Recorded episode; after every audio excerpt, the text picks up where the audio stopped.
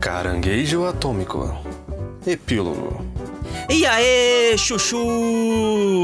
Estamos começando o epílogo, o primeiro programa desse novo programa do Caranguejo Atômico. A nossa ideia aqui, nosso objetivo é fazer uma abordagem mais profunda sobre as obras da cultura pop geek. A gente quer aqui enriquecer um pouco o debate sobre esses personagens, né, esses filmes que nós amamos tanto. E hoje eu queria iniciar aí essa essa primeira temporada do epílogo falando falando um pouco sobre o Coringa, esse premiado filme, né, que concorreu ao Oscar no passado, esse filme com Joaquim Fênix, e esse filme de um dos vilões mais icônicos, né, da história aí da cultura pop e dos quadrinhos. Para conversar comigo, eu estou aqui com a Gestalt terapeuta, psicóloga Ione Queiroga. Tudo bem? Tudo bem. É um prazer ser convidado por vocês.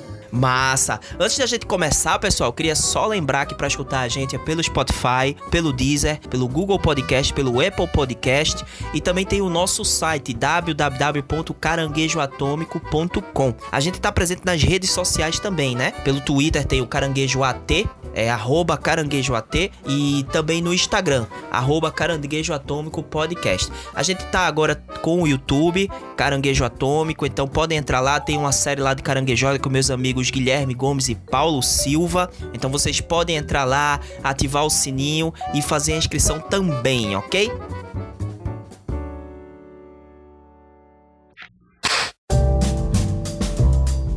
Então é isso, pessoal. A gente vai falar aí sobre o Coringa, né? Sobre o filme do Coringa. Esse filme que concorreu ao Oscar do, de 2020, concorreu ao Oscar de melhor filme, de melhor ator, de melhor trilha, né? Acabou faturando aí o melhor ator com Joaquim Fênix, né? E melhor trilha sonora também, trilha sonora original. Foi um filme, né, que arrecadou um bilhão. A Warner e a DC, eles quiseram dar uma, um caráter um pouco mais é, adulto ao filme, né? Fazer um filme com classificação 18 anos, abordando esse personagem dos quadrinhos, fazendo uma nova visão, a releitura desse personagem, né? E então eu queria saber, né, da, da nossa querida aí amiga Ione, qual foi o teu primeiro contato com a cultura geek, com a cultura pop? Tu, tu já conhecia o Coringa? Tu curte esses filmes? Eu acompanho, né? Eu não acompanho desde o tempo dos quadrinhos, não mas eu acompanho sim os filmes de super-heróis e eu conheço o Coringa desde o tempo do, dos tempos do Batman, dos filmes do Batman. Ah, sim, sim. Então tu, no caso tu não, não conhece ali a história dos quadrinhos em si, mas a partir do, de todos os filmes, né? Isso, isso. Entendi. É, mas já dá para perceber, eu acho que você deve ter percebido que a abordagem nesse filme específico foi um pouco diferente, né? Me pareceu uma abordagem mais presa à realidade, mais próxima à realidade. Dentro dentro desse, dessa, dessa realidade da, é, da saúde mental, né? Como foi que como foi que você viu, né? Esse, esse filme te impactou de alguma forma? Você acha que tem ali elementos reais mesmo, né? Como você viu esse filme? Olha, eu achei divina a forma que o filme ele abordou, né? Retratou é, os doentes, a, como a sociedade lida com os doentes de saúde mental, né? E eu acho que é, um, é uma discussão bastante importante na atualidade, porque não é de hoje que os transtornos mentais eles sofrem com preconceito, né? Que a sociedade ela tem preconceitos com os, os doentes, né? Mentais. Então eu acho que ele veio assim, é, ele propôs uma discussão extremamente importante? E ele retrata com precisão como a sociedade, como a sociedade lida de forma difícil com as diferenças, né? Com uhum. as pessoas que têm diferenças. Então eu acho que foi divino, assim. Eu, eu te apresentei aqui como Gestalt terapeuta. Tu podia explicar um pouquinho para os nossos ouvintes o que é a Gestalt terapia? A Gestalt terapia, ela é uma das abordagens da psicologia e ela é, um todo, assim, resumidamente, ela é uma filosofia existencial que se baseia em princípios saudáveis, né? Ela olha o indivíduo pela forma dele, pela subjetividade dele, né? Ela compreende pela subjetividade dele, pela, pelas relações que ele tem com o mundo, né? E em seu aspecto clínico, ela é uma terapia fenomenológica existencial, com um equilíbrio preciso entre frustração e apoio ela tenta ela tem o objetivo de que o indivíduo ele desenvolva um autossuporte.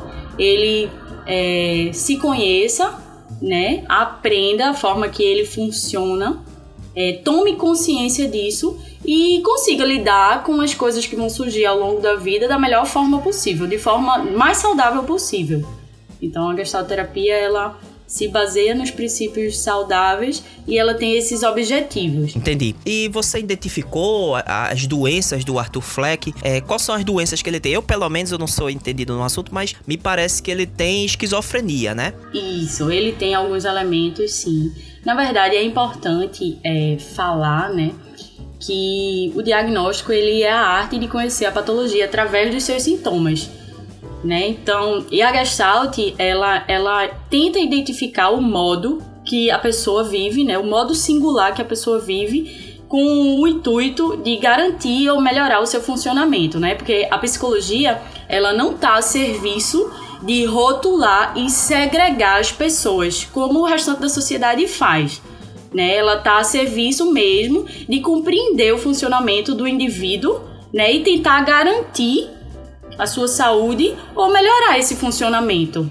Né? Então é importante. Entender ele como ser único, isso, né? Isso, isso. E, e assim, nenhum homem ele é determinado pelo que ele possui, né? Na verdade, quando a gente fala de, de características, né? Ah, ele é esquizofrênico, ele tem características de um psicopata. Isso é só mais algumas de tantas características que a pessoa possui.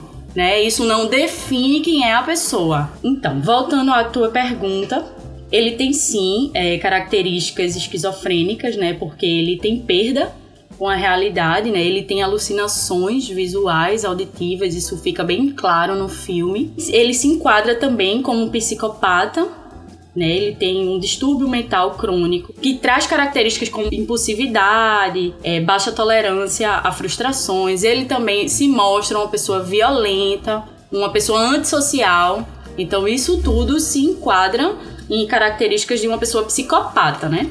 E fora isso, o filme mesmo ele retrata é, a síndrome que ele possui, né? Você vê que ele, ele, é, ele toma medicação, ele faz um acompanhamento que não é o mais adequado possível, mas assim o filme retrata que ele tem a síndrome pseudo-bubá, né? Que é a dificuldade na articulação e na pronúncia das palavras, tem perturbação no aparelho fonador em geral isso daí causa explosões de choro ou riso, né? O filme ele o tempo inteiro ele ele mostra essas características, né? É a, é a grande aquela risada já conhecida do Coringa. Sim. Né? Aquela sim. risada descontrolada, né? Sim. Agora, doutora, é, essa, essa risada ela é desencadeada por algum tipo de sentimento? Porque, pelo menos, o que o filme nos passa é que ele reage a partir de determinados acontecimentos no filme, né? É, naturalmente, ele é extremamente reativo e tudo mais. Inclusive, é, ao longo a gente vai vendo a transformação dele, né? Ele vai se tornando um, uma pessoa cada vez mais violenta. Mas a risada, que é tão característica, né? Inclusive, uhum. eu acredito que seja um dos grandes méritos do ator, né? Que levou ele a ganhar esse Oscar, é porque ele conseguiu dar uma identidade em cada risada que ele tem, né? Em cada risada que o personagem dá. Então, é essa essa síndrome ela ela, é desen, ela se desencadeia a partir de é, agentes externos né do, do, das emoções do que ele tá sentindo. Se ele sente medo se ele sente é, aflição se ele sente é, de fato alegria. A síndrome pseudo-bubá ela é uma deficiência dos movimentos voluntários da língua e dos músculos faciais. E aí causa explosões ou de choro ou de riso né? Não significa exatamente que isso é causado por fatores externos mas sim fatores fatores estressantes, né, podem ser uma, uma, uma coisa que desencadeia, assim, né? O filme ele faz esse link, né, ele deixa em aberto e faz esse link que cada situação ele passa situações é, de estresse, ele ri, ele ri com constrangimento, né? Sim. Ele ri com medo também. Então o filme ele retrata isso, não significa que não seja, né? Que não seja um fator que vá desencadear as crises, né? Mas não é uma coisa assim determinada não, entendeu? Entendi. Ele tem uma deficiência, né, nos movimentos voluntários que causam explosões involuntárias e que pode sim estar tá relacionado aos sentimentos dele, às emoções que ele está sentindo naquele momento. Entendi. Você falou também que o, o personagem ele, ele é um psicopata, né? Explicou um pouco pra gente quais são as características que levam a, que chegam a essa conclusão, né, de que ele de fato ele tem traços, né, de psicopata. Mas é, é o psicopata ele você você nasce, você se torna, porque a impressão que a gente tem, pelo menos no filme do Coringa, é que ele se transforma, né, no Coringa, ele se transforma nesse personagem. A gente vai conhecendo ao longo do filme o Arthur Fleck, né? E essa é uma, uma abordagem nova, né? Inclusive, ela é uma abordagem vinda dos quadrinhos, né? Da Piada Mortal, é, que é do Alan Moore e tal, enfim, que, que deu uma repaginada nas histórias do Batman. O filme se embasa, se embasa nesses quadrinhos para mostrar como o Coringa se transforma, né? Nós sabemos que o Coringa é um, é um psicopata, tem características de um psicopata, mas aí eu queria saber, a pessoa nasce com, com nessa condição ou ela se transforma? Essa condição, ela tá associada à mistura de três principais fatores, né? Então ela pode ser é, desencadeada por traumas na infância, como abuso sexual, abuso emocional, negligência, é, situações de violência, né? Ela pode ser desencadeada por uma predisposição genética mesmo e também por disfunções cerebrais e biológicas, né? Ou traumas neurológicos, sofrer um AVC ou, ou um traumatismo craniano, né? Um acidente, alguma coisa. Então aí tem vários fatores, né? Que são associados a essa doença.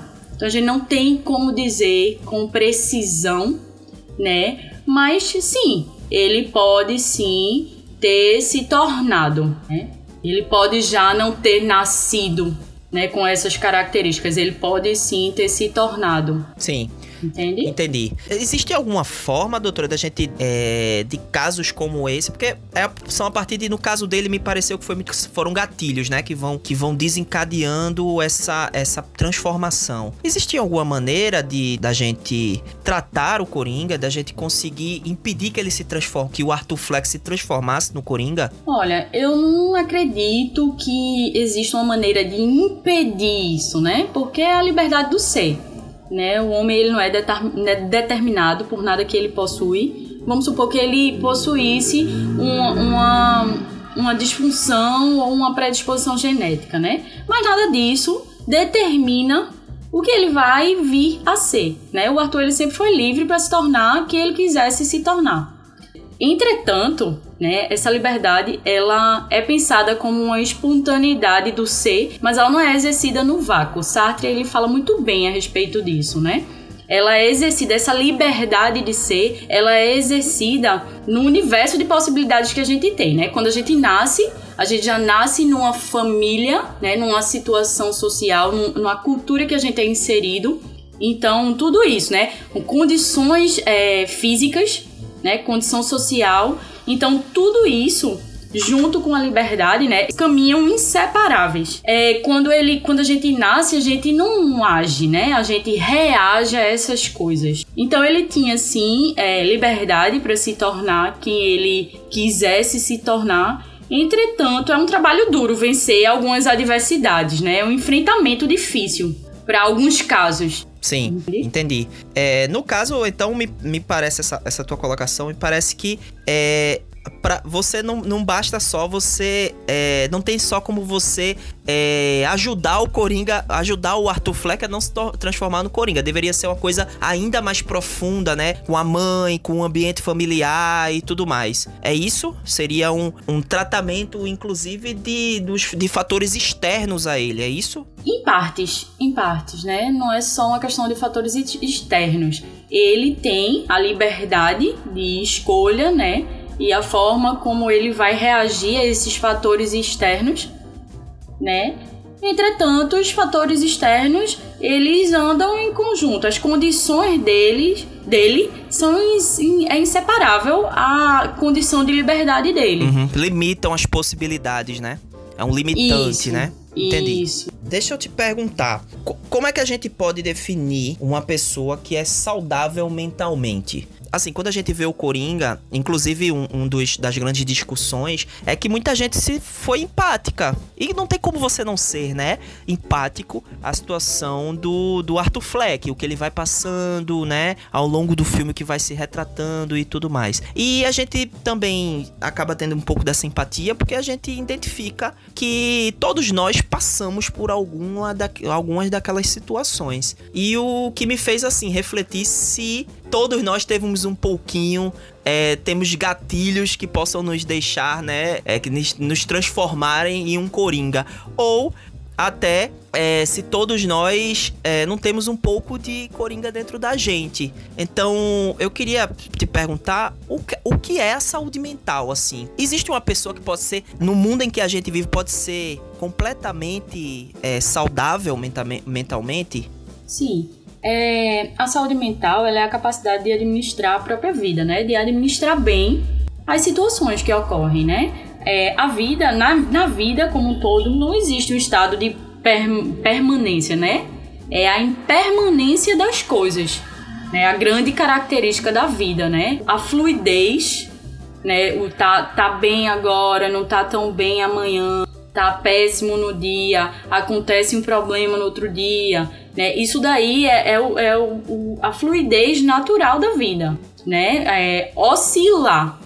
E aí a saúde, ela vem, é, eu acho que como um equilíbrio mesmo, que consegue se equilibrar nessas situações difíceis, sabe? É, quem consegue é, exercer os seus papéis, né? Os papéis que a sociedade exige e ser quem é na sua essência, né? Quem consegue lidar com os seus problemas de forma funcional, né? Eu acho que a saúde, o estado de saúde é isso, é você na sua totalidade, na totalidade da sua vida, né?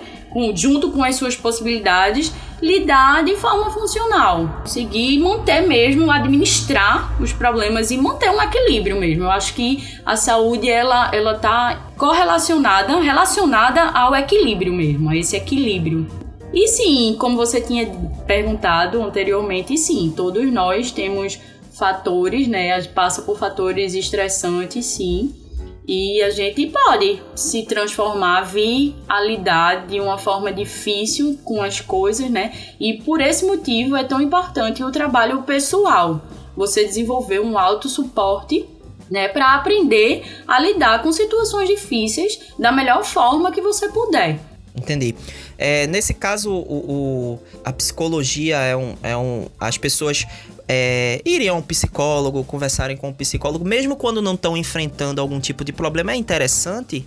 Sim, é super interessante, porque é um, é um, é um espaço de acolhimento, de apoio de desenvolvimento pessoal, né? Você vai se conhecer, conhecer a forma como você funciona, como você lida com as situações, né? E desenvolver habilidades. O autoconhecimento também. Isso, isso, isso. Então é importante. Não, a gente costuma dizer que não se, não se conserta o telhado em dias de chuva, né? Então a gente não deve esperar uma crise para poder fazer um trabalho pessoal, começar um trabalho pessoal. Né? É importante sim você desenvolver esse autossuporte para aprender a lidar com as suas questões de forma funcional. Massa. Doutora, antes da gente finalizar, eu queria te perguntar primeiro se, se existem é, se você tem a indicação de filmes né ou se você tem alguns filmes que também abordam esse tema de saúde mental que te marcaram olha tem dois filmes que me marcaram muito que eu assisti é, no período que eu estava fazendo a faculdade, né, cursando, e foram é, Laranja Mecânica, que é um filme que aborda, é muito bacana, e Cisne Negro. Hum, Cisne Negro é né, muito bom. Que, que deixam as características bem visíveis, e assim, é, é bem interessante. Sim, sim. É, são dois filmes que eu gosto muito também. Inclusive o Laranja Mecânica de Stanley Kubrick é um dos filmes prediletos de Guilherme. Guilherme Gomes ele tem camisa, ele tem caneca, ele tem tudo que você imaginar do Laranja Mecânica, ele adora. E o Coringa, se fosse aí dar as patolas, eu não sei se, se você acompanha o nosso programa, mas a gente tem um sistema de patolas, né? Pra. Acompanho, acompanho sim você. Ah, legal. A gente tem um sistema de patolas e, e é, a gente avalia os filmes de 0 a 10, quantas patolas ele eles valem, né? Então, de 0 a 10, quantas patolas vale o Coringa para você? Eu dou 10 patolas. Porque é um filme que vem num momento. Esse poderia ter vindo antes, né? Mas assim, levanta uma discussão extremamente importante, faz uma crítica social extremamente importante. Ele faz a gente sair do cinema, né? É, pensando a respeito. E isso é, é, é bem interessante. E, enfim, fora todas as características, toda, todo o estudo mesmo que eles fizeram, né? Toda. Foi muito divino, assim, para mim. E eu dou 10 patolas. Ah, legal. Então, pra você, teria ganho o Oscar de melhor filme, então, né? Sim, teria. tá certo, doutora. Muito obrigado pela participação. Obrigado aí por ter aceitado o convite e até uma próxima oportunidade. Eu que agradeço. Obrigada pelo convite e até a próxima. Até isso, pessoal. Hoje a gente falou aí sobre o Coringa, né? É muito legal ter um filme assim que, que nos estimula a reflexão após a sessão de cinema, né? Os filmes, os grandes filmes têm essa característica, a gente, a gente acaba debatendo sobre eles quando a gente sai da sessão. E o Coringa ele levanta essa, essa questão muito importante da saúde mental, que dentro da nossa sociedade é um pouco de tabu, existe um pouco de tabu de falar sobre esse tema, um pouco de desrespeito, né, com as pessoas que sofrem de saúde mental e com os profissionais que estão ali para tratar dessas pessoas também. Então é isso. Espero que vocês tenham gostado do programa, espero que o programa tenha sido legal e até o próximo epílogo.